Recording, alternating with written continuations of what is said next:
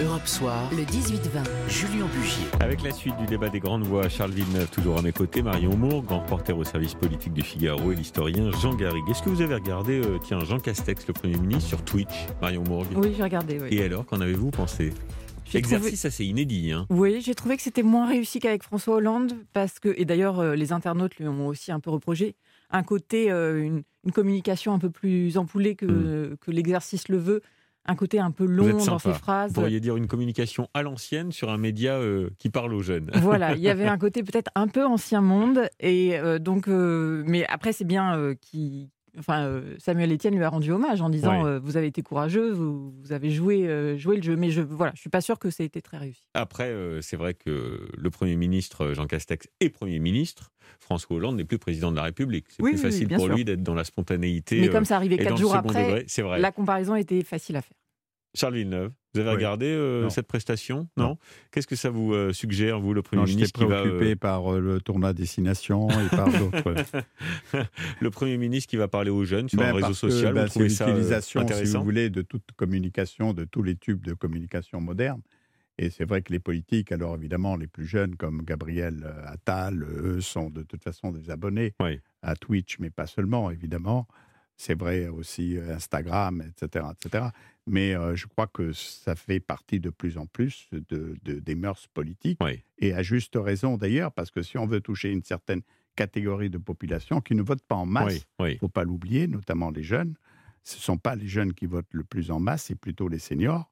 Il devrait soigner aussi les seniors, alors avec d'autres réseaux que les réseaux sociaux. C'est vraiment un truc de génération. Vous savez, on a un petit jeune dans l'équipe d'Europe Soir, là, il trouve ça absolument formidable, et il dit, ça y est, c'est une révolution, le Premier ministre va parler aux jeunes, ça peut avoir un impact sur le vote. C'est d'autant plus important qu'effectivement, comme l'a dit Charles, les jeunes, c'est ceux qui ne votent pas, c'est ceux qui se désengagent de plus en plus de la politique, qui ne font pas confiance dans leur... élites politiques. Est-ce que ce genre d'émission les rapproche des politiques? Ça dépend. Ça aussi, ça peut avoir des effets pervers. Regardez ce qui s'était passé lorsqu'Emmanuel Macron était allé à Brute.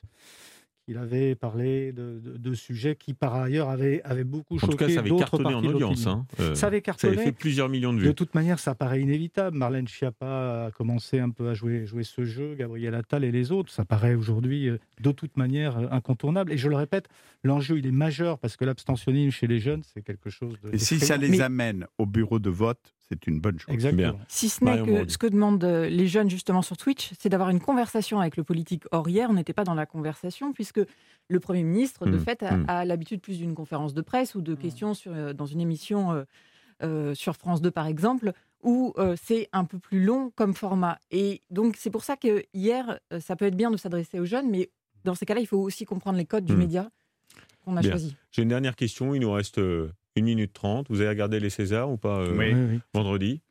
Qui en a pensé quoi? Moi, j'ai trouvé ça lamentable, personnellement. J'ai pas trouvé qu'il nous donnait très envie d'aller au cinéma, et j'ai trouvé que ça extrêmement déplacé, vulgaire. Enfin, je veux dire que je suis pas le seul d'ailleurs, parce que j'ai vu dans les réseaux sociaux, les gens étaient très sévères et véritablement exagérément peut-être. Oui, mais exagérément. Peut-être exagérément, mais ça reste que du spectacle et du cinéma. Je pense que les gens étaient beaucoup choqués, notamment par la mise à nu d'une actrice. Est-ce qu'on aurait dit la même chose si ça avait été un homme qui serait mis à nu, d'ailleurs? Moi, j'imagine que oui. Enfin, j'ose espérer que les réactions auraient été les mêmes.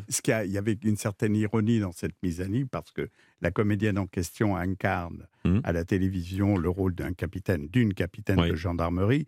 Évidemment, elle n'est pas venue avec son képi, mais avec, si vous voulez, des tampons en guise de boucle d'oreille.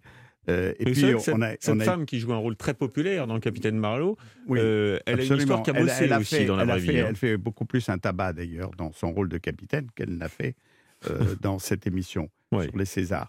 Mais c'est vrai qu'en même temps, il y a eu pas mal de passages dont on peut discuter, notamment l'impact réel, notamment sur l'auto-félicitation d'un des comédiens qui a reçu un prix et qui se félicitait que durant les interventions de tous les autres récompensés étaient plutôt d'une tonalité islamo-gauchiste.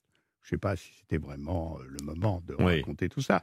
Mais enfin, moi je retiens aussi, si vous voulez, Catherine Ringer, Louis Garel, Fanny Ardant, qui nous a expliqué qu'au-dessus de tout, d'abord elle a rendu hommage aux hommes, et elle a fait allusion à l'un de ses compagnons, grand metteur en scène, qui lui aussi mettait l'amour au-dessus de tout. François Truffaut. Et puis j'ai bien aimé aussi la bonne humeur. Laissez parler Marion, il nous reste quelques secondes, Charles. Allez. Du splendide. Ah oui. Bon, alors c'est vrai que récompenser le splendide alors qu'il n'y a personne dans la salle et pas grand monde quand même derrière le petit écran, c'est une certaine ironie. Marion. Moi, j'ai pas regardé la cérémonie, mais j'ai pas l'impression d'avoir loupé grand-chose. Par contre... j'ai l'impression qu'on déplore tous quand même que les salles de cinéma ne soient toujours pas ouvertes. Et visiblement, ce n'est pas des lieux de contamination, donc on a tous envie d'y retourner. Ah ben voilà, un joli mot de fin. Merci Marion, merci à tous les trois d'avoir animé à mes côtés les grandes voix du lundi. Vous restez avec nous dans quelques secondes, évidemment, le journal Isabelle Millet et puis le Club des Idées. Ce soir, on parlera de l'épargne des Français. À tout de suite.